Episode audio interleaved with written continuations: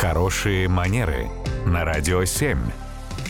Татьяна, доброе утро. Доброе утро. Доброе утро, Татьяна. Бывают в жизни случаи, когда вот двух человек друг другу представили или на кому, какому-то одному человеку, может быть, сразу какое-то количество людей представили. И э, ты забываешь имя сразу, да, вылетает из головы, одно ухо влетело, другое вылетело, и как-то неудобно становится, неловко. Как вот красиво выйти из ситуации можно? И вообще, ну, возможно ли это, в принципе?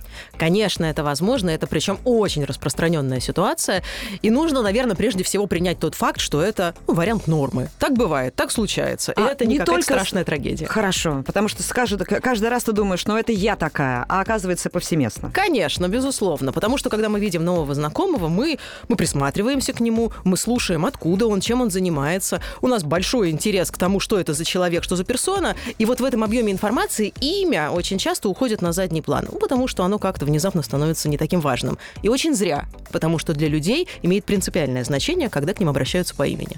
Поэтому если вдруг уже через пять минут после знакомства имя вылетело из головы того знакомого, который представился, абсолютно нормально, естественно, корректно попросить его напомнить, как к нему можно обращаться. Это точно лучше, нежели чем через две недели, как меня однажды слушатель спросил на мероприятии, можно ли каким-то корректным образом поинтересоваться спустя две недели плотного общения в электронной почте, как тебя зовут, дорогой собеседник.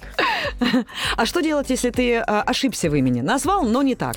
Точно так же очень спокойно, если нас поправили, да, вообще-то я там не, не Ольга, а Татьяна, очень корректно можно, конечно, принести извинения. Всегда можно попробовать сделать э, такой красивый жест и сказать что-нибудь из области «Вы так интересно рассказываете, заслушался и совершенно забыл свое имя и заодно и ваше».